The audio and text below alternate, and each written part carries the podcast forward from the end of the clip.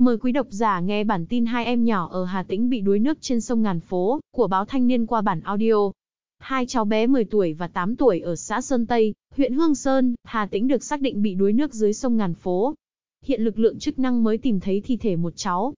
Sáng nay, 25 tháng 8, trao đổi với thanh niên, ông Cao Văn Đức, Chủ tịch Ủy ban Nhân dân xã Sơn Tây, huyện Hương Sơn, Hà Tĩnh cho biết, vào khoảng 20 giờ 30 phút tối qua, 24 tháng 8, lực lượng cứu hộ của xã này đã tìm thấy một thi thể cháu nhỏ bị đuối nước trên sông Ngàn Phố. Hiện công tác tìm kiếm thi thể cháu bé còn lại vẫn đang được chính quyền địa phương tích cực triển khai.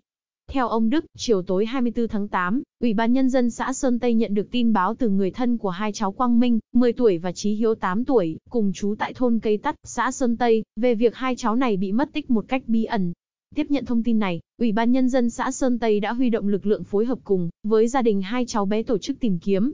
Quá trình tìm kiếm tại khu vực sông Ngàn Phố, đoạn chảy qua địa bàn thôn Cây Tắt, xã Sơn Tây, người dân phát hiện quần áo và dép của hai cháu bé ở trên bờ, Nhận định cả hai cháu bé đã bị đuối nước, nên toàn bộ lực lượng đã được huy động đến khu vực này, để tìm kiếm. Đến 20 giờ 30 phút cùng ngày, lực lượng chức năng đã tìm thấy thi thể cháu Quang Minh, tại khu vực giáp danh giữa xã Sơn Tây và xã Quang Diệm, huyện Hương Sơn. Mặc dù Ủy ban Nhân dân xã Sơn Tây và Ủy ban Nhân dân huyện Hương Sơn đã huy động thêm rất đông lực lượng cứu hộ để tìm kiếm Trí Hiếu, nhưng suốt đêm qua cho đến đến 8 giờ sáng nay, 25 tháng 4 vẫn chưa có kết quả. Bước đầu, cơ quan chức năng nhận định có thể hai cháu bé trong lúc cùng nhau tắm mát, dưới sông ngàn phố không may bị sẩy chân xuống chỗ nước sâu nên bị đuối nước.